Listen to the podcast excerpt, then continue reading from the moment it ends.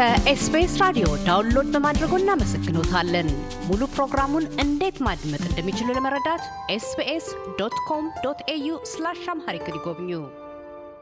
የናታን የጋብቻና ምክር አገልግሎት መስራችና ስራ አስኪያጅ በቀዳሚው ክፍል ቃለ ምልልሳችን በሲድኒ ስለሰጡት ወላጆችን ማዕከል ያደረገ ተግባረ አልህቆት ስልጠና፣ የወላጅነት ኃላፊነት ልጆችን ተረድቶ የማሳደግ ብልሃትን አንስተው ተናግረዋል። ወደ ቀጣዩ ክፍል ያመራ ነው ሰሞኑን ለህትመት በቅቶ ወደ አንባቢያን እጆች እየገባ ስላለው ስምንተኛው መጽሐፋቸው የወጣቱ ትውልድ እድሎችና ተግዳሮቶች አንኳር ጭብጦችን ነው። ዶክተር በላይነህ እንዲህ ያስረዳሉ። እንግዲህ ይሄ እድሎችና ተግዳሮቶች የሚለው እንግዲህ መጽሐፌ ላይም ሳስቀምጠው አንጻራዊ ነው ማለት አንዳንድ ጊዜ እድሎች የምንላቸው ተግዳሮቶች ይሆናሉ። አንዳንዴ ደግሞ ለአንዳንዱ ተግዳሮት የነበረ ለሌላው እድል ይሆናል እና እድሎች ብለን ስናስቀምጥ መጽሐፌ ላይም ሳስቀምጠው አንጻራዊ የሆነ ነው። አንጻራዊ ነገሮችን ከአንጻራዊ ቼን ያስቀመጥኩት ከዛ አንጻር በዚህ ዘመን ሀያ አንደኛ ክፍለ ዘመን ነው። ዓለም በብዙ ነገር ያደገበት፣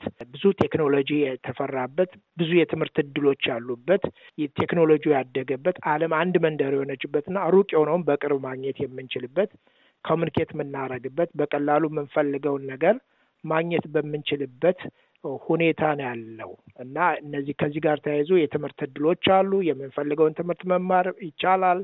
ያው እንደ ምርጫ ከባድ ፈተና ባይኖርም ግን ምንመርጣቸው ብዙ ነገሮች አሉ። በተለይ በውጭ ዓለም ብዙ ነገሮች እድሎች አሉ። እድሎቹ ኑሮ ግን በዛው ልክ ደግሞ ተግዳሮቶቹ በጣም ብዙ ናቸው። ብዙ ተግዳሮቶች ናቸው። አንዳንዴ አሁን በዚህ ዘመን ያለው ወጣት እድል አድርጎ የተጠቀመው ከአሁን በፊት የነበሩ አባቶች ያሳለፏቸው ተግዳሮቶች ሊሆን ይችላሉ፣ ፈተናዎች ሊሆን ይችላሉ። እነዛ ፈተናዎች ተቀይረው ነው ዛሬ እድል የሆኑት። አንዳንዴ ደግሞ እድሎች ብለን ያልናቸው ደግሞ በአግባቡ ካልያዝናቸው እነሱ እድል የተባሉ ነገሮች መልሰው ተግዳሮት ይሆናሉ። ለምሳሌ አሁን በቴክኖሎጂ በጣም አድጓል። ቴክኖሎጂ ጋር ተያይዞ ኤሌክትሮኒክስ አለ፣ social media አለ፣ ብዙ እንትኖች አሉ። እነዚህ ነገሮች ደግሞ በአግባብ ካልተያዙ ደግሞ መልሰው ለወጣቱ መልሰው ተግዳሮቱ ነው ነው ያሉት እና ብዙ ተግዳሮቶችን አንስቻለሁ። የማንነት ቀውስ አሁን እድሜ እድሜ አመጣሽ ከእድሜ ጋር ተያይዞ በሻነት አለ፣ ከዚያ የውጭ ዓለም አለ። ስለዚህ የማንነት ቀውስ ተጋላጭ ይሆናሉ የኛ ልጆች። የማንነት ቀውስ ፈተና አንዱ ነው። ከዛ ደግሞ እንደምታውቀው ደግሞ ከካልቸራችንም ከባህላችንም ከቤተ እምነታችን ጋር ተያይዞም አሁን ያለው ትውልድ እየተጋፈጠ ያለው የተመሳሳይ ጾታ ፈተና አለ። ከፍተኛ የሆነ ድባት፣ የዲፕሬሽን ተጠቂና ተጋላጭ የመሆን ፈተና አለ። ከቁጥጥር ውጭ ለሆነ ቁጣና ንዴት ለአንገር ተጋላጭ የመሆን ፈተና አለ። ከቁጥጥር ውጭ የሆነ ፍርሃት ተጋላጭ የመሆን አለ። አደገኛ አደንዛዥና አነቃቂ እጾች ተጠቃሚ የመሆን ተገዢ የመሆን አለ። ከጋብቻ በፊት ወሲብ፣ ተገድዶ መደፈር፣ እርግዝና፣ የተለያዩ ፈተናዎች አሉ። ከቁጥጥር ውጭ የሆነ ማህበራዊ ድረገጾች ተጠቃሚ የመሆን ፈተና፣ ለምርጫና ለውሳኔ የሚረዱ አሁን ጉግል አድርገን ብዙ ነገሮችን እናገኛለን ግን ጉግል ያደረግነው ሁሉ ትክክል አይደለም እና resource መጠቀም አለብን። ግን ለምርጫና ውሳኔ የሚረዱ መረጃዎችን እንዴት ነው በአግባብ ያለመጠቀም ፈተና በአግባብ ያለመጠቀም ፈተና አለ። በወሲብ ፊልም፣ የፖርኖግራፊ ተጠቂ የመሆን ፈተና አለ። እነዚህ እነዚህ አይነት ነገሮች ብዙ ነገሮች እንትኖች አሉ። እዚህ ጠቅላላ ተግዳሮቶች ናቸው እና እነዚህን ተግዳሮቶች በአግባቡ እንዴት አድርገን ነው handle አድርገው በመልካም ነገር እና ወላጆች ልጆች በእንዲህ አይነት ሁኔታ ሊያልፉ እንደሚችሉ ይህ ተግዳሮት እንዳለባቸው አውቆ ይህን ተግዳሮት እንዴት ተቋቁሞ ማለፍ እንደሚችሉ መጽሐፉ ለእያንዳንዱ እየመረጡ እንዲያነቡት ተደርጎ ነው የተጻፈው። የሚገርምህ ስድስት ክፍል አለው፣ ሀያ ሶስት ምዕራፍ አለው፣ አምስት መቶ ሀያ ገጽ ነው። ስጽፈው straight በቀጥታ ሁሉም እንዲነበብ አይደለም። ወላጆች እየመረጡ በልጆቻቸው በሚፈልጉት topic እየመረጡ እንዲያነቡት እናትና አባት ከልጆቻቸው ጋር ከዛ ደግሞ በ group ሌሎችም ወላጆች ተመሳሳይ ወላጆች የሆኑት በቤተ እምነታቸው ባላቸው community ባላቸው መቀራረብ በጋራ እየሆኑ በ group እየሆኑ የሚያጠኑት ሊያስተምሩበት የሚችሉ ሊያማክሩበት የሚችሉት እና mentor ሊያደርጉበት የሚችሉበት ከዛ ደግሞ የራሳቸው manual ደግሞ ሊያዘጋጁበት በሚችሉ አድርጌ ነው ያዘጋጀሁት እና ብዙ ነገሮች አሉት። መጨረሻ ላይ ደግሞ mentorship ይህ ሁሉ እድሎቻቸውን በአግባብ እንዲጠቀሙ ከዛ ደግሞ ተግዳሮቶቻቸውን አሸንፈው መልካም ዜጋ እንዲሆኑ በመልካም ስብዕና የተገነባ ማንነት እንዲኖራቸው የተፈጠሩበትን purpose ፈልገው አግኝተው ለተፈጠሩበት ዓላማ መኖር እንዲችሉ እንዲያውም እዚህ ላይ አንድ chapter ራሱ ያነሳል። ማነሳው ምንድን ነው ያላቸውን አቅምና ችሎታ ለይቶ መጠቀም ብቻ ሳይሆን ለተፈጠሩበት ዓላማ እንዴት መኖር እንደሚችሉ purpose ኣቸውን ፈልገው እንዴት ማግኘት እንዳለባቸው ወላጆች የልጆቻቸውን passion አውቀው ወደ profession መቀየር እንዲችሉ ያበላል ብቻ እያሉ እንዳይገቡ ውስጣቸውን መረዳት እንዲችሉ እና ያንን ተከትለው እንዲሄዱ መንገድ እንዲያሳያቸው ከመንገድ ሲወጡ ተመለሱ እያሉ እንዲመልሷቸው የሚረዳ መጽሐፍ ነው እና ብዙ እድሎች አሏቸው። በዛው ልክ ደግሞ ብዙ ተግዳሮቶች ያሏቸው እና ሁሉ እድሎችንም ተረድቶ ተግዳሮቶቻቸውንም ተረድቶ በአግባቡ ልጆቻችን አሳድገን ዋናው ሀሳቤ የልጆችን ሁለንተናዊ ለውጥና ፍላጎት የወጣቶችን ሁለንተናዊ ለውጥና ፍላጎት በመረዳት ለተፈጠሩበት ዓላማ unique ነው። ሁለት ልጆች አሉኝ። ሁለቱም ልጆቼ unique የሆነ personality ነው ያላቸው፣ ማንነት ነው ያላቸው፣ ፍላጎት ነው ያላቸው፣ passion ነው፣ talent የተለያየ ነው ያላቸው እና ይህን ልዩ የሆነውን የእያንዳንዳቸውን ለይቶ ከዛ unique ሆነው ለተፈጠሩበት ነገር መኖር እንዲችሉ ማሳካት እንዲችሉ እንደ ወላጅ ማገዝ እንድንችል ለእነዚህ ወላጆች resource እንዲሆን ነው ብቻቸውን እንዳልሆኑ resource እንዲጠቀሙና እርስ በርስ ደግሞ በጋራ ሆነን ልጆቻችን በማሳደግ የተሰጠን ኃላፊነት መወጣት እንድንችል ለማገዝ ብዬ ነው ይህን መጽሐፍ የጻፍኩት። ይህም ብቻ አይደለም። በሲድኒ የሚሰጡት ወላጆችን ማዕከል ያደረገ ተግባራዊ ስልጠና በዚሁ አያበቃም። እንደዚሁም በብሪስበን ውስጥም ኩዊንስላንድ ጥልቅ ግንኙነትን አስመልክቶ እንደዚሁ ተመሳሳይ ዝግጅቶች አሉ። ለዛም ላለው ማህበረሰብ እንደዚሁ የሙያ ተጠባቢነቶን የምክር አገልግሎት ይሰጣሉና የብሪስበን ውስጥ የጥልቅ ግንኙነት ከሲድኒው ወላጆችን ማዕከል ያደረገ ተግባራ ልቆት ስልጠና የሚለይባቸው አቀራረቦች አሉ። አዎ እንግዲህ ሲድኒ የወላጆች ላይ ማዕከል ልጆች ላይ ለመስራት እኛ ወላጆች ላይ ነው መሰራት ያለበት። የልጆቻችን ጉዳይ ኃላፊነቱ የመንግስት አይደለም፣ የአያቶቻችን አይደለም፣ የቤተ እምነቶች አይደለም፣ የወላጆች ጉዳይ ነው፣ የእኛ ጉዳይ ነው። ስለዚህ የእኛን ጉዳይ እኛው ራሳችን ለዚህ ስልጠና እስኪሉን ነው የምሰጠው። አርብና ቅዳሜ ሙሉ ቀን ስልጠና እሰጣለሁ እስኪሉን። ከዛ በኋላ አርባ chapter አለው አርባ ምዕራፍ አለው manual ኡ እየመረጡ በልጆች እድሜ መጠን የሚሰጥ manual አለ። እሱን ለተወሰኑ ሰዎች ለአሰልጣኞች ስልጠና እሱን ደግሞ እንደገና ሳምንቱ ሙሉ እሰጣለሁ። እንደሱ አድርጌ ከጨረስኩ በኋላ አሁን እዚህ ሲድኒ ወላጆች ላይ focus ያደረገ ነው። ወደ ብሪዝቤን ሲሄድ ደግሞ ከዛ ደግሞ ላለው ደግሞ የምሰጠው ጥልቅ ግንኙነት ነው። ጥልቅ ግንኙነት ማለት በእንግሊዝኛ intimacy የምንለው ነው እና ለወላጆችም ለባለትዳሮችም ለሁሉም ነው የምሰጠው ይህን ትምህርት። ይህን ደግሞ የጻፍኩበት ምክንያት ቀላል ምሳሌ፣ አንድ ቤት ሆነው ሩቅ የሆኑ ባልና ሚስቶች ብዙ ናቸው። አንድ ሶፋ ላይ ቁጭ ብለው ሩቅ የሆኑ ባልና ሚስቶች ብዙ ናቸው። ሌላው ቀርቶ አንድ አልጋ ላይ ሆነው ሩቅ የሆኑ ባልና ሚስቶች ብዙ ናቸው። በጣም ላጠበውና የግብረ ስጋ ግንኙነት እንኳ እየፈጸሙ ጥልቅ ግንኙነት የሌላቸው ሩቅ የሆኑ ባልና ሚስቶች ብዙ ናቸው እና አንድ ቤት ሆነው በስሜት የተፋቱ ብዙ ናቸው። በሕግ ስላልተፋቱ ብቻ እና እንደነግጣለን። እንትናና እንትና ተለያዩ ሲባል እንደነግጣለን። ግን ቤት ውስጥ እያሉ በስሜት ተራርቀው ተራርቀው ተራርቀው በስሜት የተፋቱ ባልና ሚስቶች ብዙ ናቸው እና ይህን ችግር ለመፍታት ብዬ ነው ይሄ አምስተኛው መጽሐፌ ነው። ጥልቅ ግንኙነት ይላል። ልህቀት በተሞላው የትዳር ግንኙነት ማደግ በሚል ነው። ስለዚህ እዛ ላይ የምሰጠው አራት ቶፒኮችን ነው። ከስምንቱ ጥልቅ ግንኙነት ከስምንቱ ኢንቲሜሲ አራቱን ለሁለት በሁለት ቀን የምሰጠው ትምህርት ነው። ይህም የመጀመሪያው በባልና በሚስት በጥንዶች መካከል ሊኖር የሚገባ በስሜት መቀራረብ፣ በስሜት ጥልቅ የሆነ ግንኙነት መቀራረብ ያስፈልጋል። ካልተቀራረብን ሰው በፍች የሚከናወነው መጀመሪያ የፍች ደረጃው emotional divorce ተብሎ ይጠራል። በስሜት መፋታት ይጀምራሉ።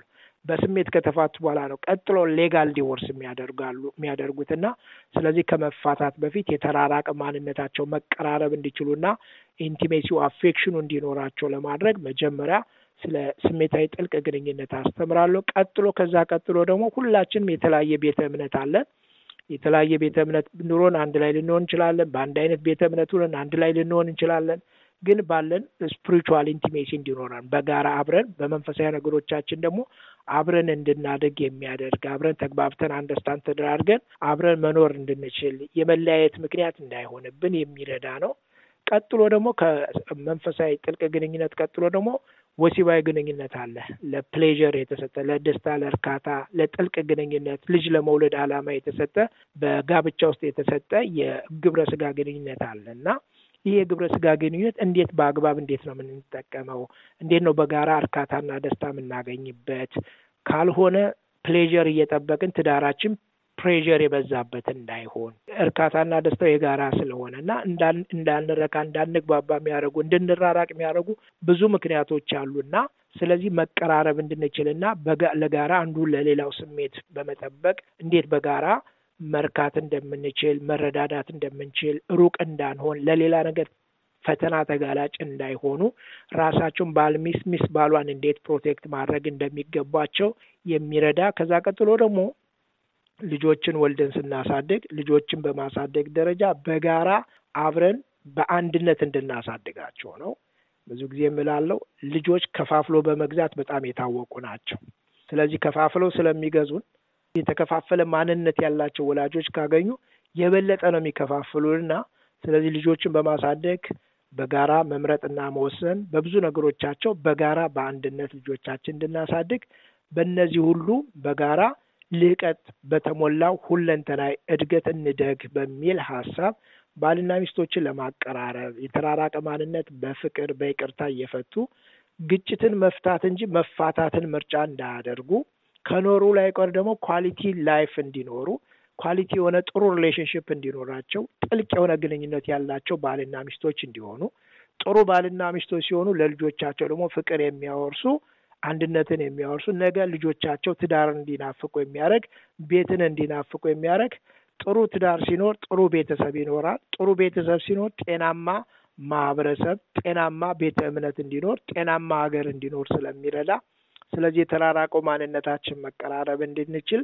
እዚህ አቅጣጫ ላይ ይህን ለማስተማር ነው እንግዲህ ከዳላስ ቴክሳስ ከኖርዝ አሜሪካ ድረስ የመጣሁበት ይህን ለማስተማር ተጋብዤ ነው የመጣሁት።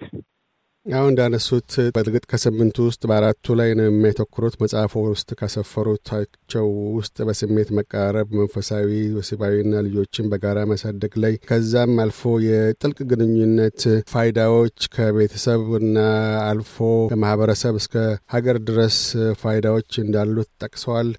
ጥልቅ ግንኙነት ደረጃ ላይ እንዳይደረስ መንስኤዎቹ ምንድን ናቸው? በትዳር ውስጥ አሁን እንዳሉት አንድ ሶፋ ላይ ተቀምጠው የተራራቁ አንድ አልጋ ላይ ተኝተው አይደለም ወሲባዊ ግንኙነትም እየፈጸሙ እንኳን ተራርቀው ያሉ አሉ ብለዋል። እዛ ደረጃ ላይ የሚደረሰው ከምን አኳያ ነው? መንስኤዎቹ ምንድን ናቸው? መክላትስ የሚቻለው በምን መልኩ ነው? ይሄ ጥሩ ጥያቄ ነው፣ ግን ሰፊ በጣም ጥያቄ ነው። እያንዳንዱ መጽሐፉ ላይም ሳስቀምጠው ስሜታዊ፣ መንፈሳዊ፣ ወሲባዊ እያለ እንደገና ደግሞ በገንዘብም ራሱ financial intimacy፣ social intimacy፣ recreational intimacy እና intellectual intimacy በአንድነት በአስተሳሰብም በጋራ ማድረግ በመዝናናታዊ አንድነት እያለ ስምንቱ ምን ያለው እና እያንዳንዱ ምን እንደሆነ ይዘረዝራል። ከዛ ደግሞ መራራቃችን የሚያሳዩ symptom ኦች ምልክቶቹ በእያንዳንዱ ምልክቶቹ ምንድን ናቸው ብሎ ያስቀምጣል። ከምልክቶቹ ቀጥሎ ደግሞ ምንድን ነው እንድንራራቅ የሚያደርጉ ምክንያቶች በእያንዳንዱ ይለያያል። በወሲብ ግንኙነትና በልጆች አስተዳደግ ላይ ያለው ይለያያል። በመንፈሳዊና በስሜታዊ ያለ ነገር ሊለያይ ይችላል። ለእያንዳንዱ cause አለው። እንደገና ደግሞ አባባሽ trigger የሚያደርግ የሚያባብስ እንዲባባስ የሚያደርጉ ምክንያቶችም ይኖራሉ። ከዛ ቀጥሎ ነው ምን ያደርጋል፣ መፍትሄው ምንድን ነው፣ ምንስ ብናደርግ የሚል በእያንዳንዱ intimacy፣ በእያንዳንዱ ጥልቅ ግንኙነት point፣ በስምንቱም እያንዳንዱ የመፍትሄ አካል ተቀምጦለት መጨረሻ ላይ ደግሞ ባል ብቻውን ሚስት ብቻዋን ደግሞ evaluate እንዲያደርጉ ራሶቻቸው እንዲፈትሹና ባል ምንም ችግር የለብንም ብሎ ውጤት ሲሰጥ ከአስሩ ምናልባት አምስት ከአስር ቢሰጥ ሚስት ደግሞ ውይ እንዲያው በዝቶብናል አስር ከአስር ብትል አስርና አምስት አስራ አምስት ሆኖ ለሁለት ሲካፈል ሰባት ነጥብ አምስት ይመጣልና ከዛ አለው ቢጫ አለው ቀይ ያለው አረንጓዴ ያለው ከአንድ እስከ አራት ሲሆን ቀይ ነው። አምስት ስድስት ሰባት ሲሆን ደግሞ ቢጫ ነው። ስምንት ዘጠኝ አስር ሲሆን green ነው፣ አረንጓዴ ነው። ቀይ ከሆነ በጣም serious ነው። በጣም ከነሱ በላይ ባለሙያ ቢያገኛቸው ይመረጣል። ቢጫ የሆነው ደግሞ ወደ ላይ ሊያድግ ይችላል ወይም ደግሞ ሊወርድ ይችላል። ወደ ከፋ ችግር ሊመጣ ይችላል። አረንጓዴ የሆነው ደግሞ ስምንት ዘጠኝ አስር የሆነ ጥሩ ግንኙነት አላቸው። ግን ግንኙነት ሁልጊዜ በየጊዜው ራስን መጠበቅ ግንኙነትን መጠበቅ ይጠብቃል እንጂ አንዴ እዛ ደርሰናል ተብሎ ክትባት ወስደን እንደምንቀመጠው አይደለም። በየጊዜው ባለን እንክብካቤ ይወሰናል እና ኒውዮርክ market ከፍና ዝቅ እንደሚለው እነሱ ሊል ስለሚችል ስለዚህ ሁልጊዜ መጠበቅ ያስፈልጋልና እዚህ ላይ አንድ ቃል እጠቀማለሁ። ስለዚህ እዚህ ላይ ደረጃ ስንደርስ መጽናናት ነው እንጂ የሚያስፈልገን መዝናናት አያስፈልግም እላለሁ። መጽናናትና መዝናናት ይለያያል። መጽናናት ምንድን ነው? በቃ እዚህ ደርሰናል፣ አሁን ደግሞ ነገሮቻችን እያሳደግን እንቀጥላለን ብሎ መጽናናት ነው። መዝናናት ከጀመርን ግን ልንወርድ እንችላለን፣ ልንፈጠፈጥ እንችላለን፣ ሩቅ ልንሆን እንችላለን እና ስለዚህ ግንኙነት ሁል ጊዜ የምንጠብቀው ነው፣ ሁሌ የምናሳድገው ነው። dynamic ነው relationship ሁል ጊዜ ባለንበት ሁኔታ፣ ባለንበት stress፣ ባለንበት የግንኙነት መጠን፣ ባለንበት environment ብዙ ለውጦች ስለሚከናወኑ ነገሮች ይወሰናሉ። ግን አሁን አንተ ላነሳው ትንሽ ዝም ብሎ ጄኔራል ለሆነ ነገር ትንሽ ነገር ባነሳ እንዲህ አይነት ነገር ሊፈጠር የሚችለው የመጀመሪያው ነገር ወደ ትዳር የገባንበት ነገር ይወስነዋል። አንዳንድ ሰው ሰው ሰው ሰውን ሳይሆን የማያገባው አገርን አግብቶ ይመጣል። አገር ያገባሉ ወይ ገንዘብ ያገባሉ ሰውየውን ወይም ሴትዮዋን ሳይሆን ማለት። ስለዚህ በፍቅር ሳይገቡ የሆነ ነገር ሌላ ነገር አፍቅረው የገቡና ከገቡ በኋላ መራራቃቸው የግድ ነው። ምክንያቱም አገባባቸው ራሱ ወሳኝ ስለሆነ ወደ ትዳር የገቡበት ምክንያት ምክንያታችን ይወስነዋል። ከዛ በተጨማሪ ደግሞ ከትዳር ጠብቀን የምንገባው አብረን የምናድግበት ተቋም ሆኖ እያለ ግን የሆነ ፍላጎት ለማስጠበቅ የእኛን ፍላጎት ብቻ ለማሟላት ብለን ወደ ትዳር ስንገባ ስለዚህ ወደ ትዳር የገባንበት ምክንያትና ከትዳር ጠብቀን የምንገባው ነገር ከገባን በኋላ እንደጠበቅነው ላይሆን ስለሚችል ስለዚህ እነዚህ ምክንያቶችም ይሆናሉ። ከዛ ደግሞ ከገባን በኋላ ደግሞ ከገባን በኋላ ደግሞ በቅርብ የተጋቡ ባልና ሚስቶች ብዙ ጊዜ እናገራለሁ የሁላችን ትዳር under construction ነው፣ ግንባታ ላይ ነው የተመረቀ የፈጸመ ፍጹም የሆነ ትዳር የለም። perfect የሆነ match ነው ያለው እንጂ perfect የሆነ marriage የለም። match አለ እንትና ከእንትና ጋር አብሮ ይሄዳሉ እንላለን እንጂ የእነሱ ትዳር ፍጹም የእኔ የአማካሪው ትዳርም ፍጹም አይደለም። የተመረቅኩት በትምህርቴ እንጂ በትዳር አልተመረቅኩም ሁሌ የማስተምረው ነገር ነው። የተመረቅኩት አሁን አስራ አምስት ዓመት ይሞላኛል ከተጋባን አስራ አምስተኛ ክፍል ተማሪ ልንሆን ነው። ሁሌ ተማሪዎች ነን። ስለዚህ ወደ ትዳር የገባንበት ምክንያት ከገባን በኋላ ትዳራችን በቅርብ የተጋባን ደግሞ under construction ብቻ ሳይሆን under new management ወይም under new ownership ይሆናል። ብቻውን ሲመርጥና ሲወስን የነበረ ሰው አሁን ሲጋባ በጋራ የምንመርጥበትና የምንወስንበት ተቋም ነው። ሰውነታችን ላይ ወሲብ ግንኙነት፣ ገንዘባችን ላይ፣ ጊዜያችን ላይ በብዙ ነገሮቻችን በጋራ የምንመርጥበትና የምንወስንበት ተቋም ስለሆነ እንደ ድሮ አንሆንም። ስለዚህ የአንዳንድ ሰው የቤተሰብ የወዳጅ የምን ጣልቃ ገብነት ሲያስቸግረን ብቻችን መምረጥና መወሰን ስንጀምር መጋጨት እንጀምራለን እና እነዚህ አይነት ነገሮች ከዛ በላይ ደግሞ ከማንም በላይ ራስ ወዳድ መሆናችን ትዳር ራስ ወዳድ የምንሆንበት ተቋም አይደለም። አንዱ ለሌላው ስሜትና ፍላጎት የምንኖርበት ተቋም ነው። ስለዚህ ለራሴ ብቻ ማስብ ከሆነ ራስ ወዳድ የምንሆን ከሆነ ራስ ተኮር ብቻ መሆን ከሆነ ትዳሩ እየተራራቀን እንድንመጣ አብሮ ተቀምጠን ማውራት ማንችል፣ በስሜት ማንቀራረብ፣ ካወራን ወሬያችን ጀምረን በጠብ የሚያልቅ communication skill ኣችን የወረደ በጣም የወረደ መኮራረፍ፣ መዘጋጋት ያለው ከተነጋገርን በቁጣ በጩኸት እንድንነጋገር የ communication skill ኣችን በጣም የወረደ እና አምስት level ኦች አሉት የ communication እንትን አምስት level ኦች አሉት እና የመጨረሻው መጨረሻው ወይ ሰላምታ ነው ወይም መዘጋጋት መኮራረፍ ነው።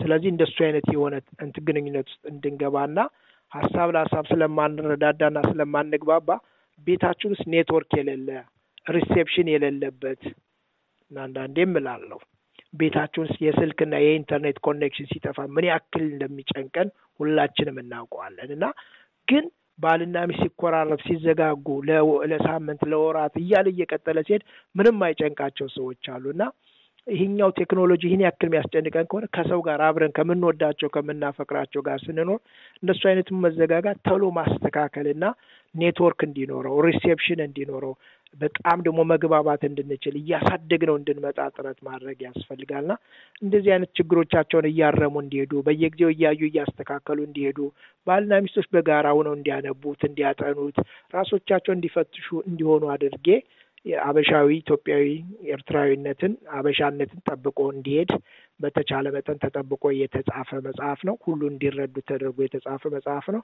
ስለዚህ በአምስተኛው መጽሐፌ ነው እንግዲህ ብሪዝቤን ላይ ማስተምረው። ከዚህ ደግሞ በአራተኛው መጽሐፌና በእነዚህ ተባብሮ የመኖርና የመስራት ባህል የወጣቱ ወጣቱ ትውልድ እድሎችና ተግዳሮቶች የሚሉትን የእነሱን ጨምቄ ደግሞ ነው እዚህኛው ሲድኒ ወላጆችን ማዕከል ያደረገ የ mentorship ፕሮግራም training የምሰጠው። ከዶክተር ሙላቱ በላይነህ ጋር ያካሄድነው ቃለ ምልልስ በዚሁ አልተቋጨም። በቀጣዩና የመደምደሚያ ክፍላችን በአገር ቤትና በባህር ማዶ የልጆች አስተዳደግ ዘዬዎች ተቀራራቢ ይዘት እንዳላቸው ያስረዳሉ። እያደመጡ የነበረው የኤስቢኤስ አማርኛ ፕሮግራምን ነበር። የፕሮግራሙን ቀጥታ ስርጭት ሰኞና አርብ ምሽቶች ያድምጡ። እንዲሁም ድረገጻችንን በመጎብኘት on demand እና በኤስቢኤስ ራዲዮ ሞባይል app ማድመጥ ይችላሉ። ድረገጻችንን SBS dot com dot au Amharic ን ይጎብኙ።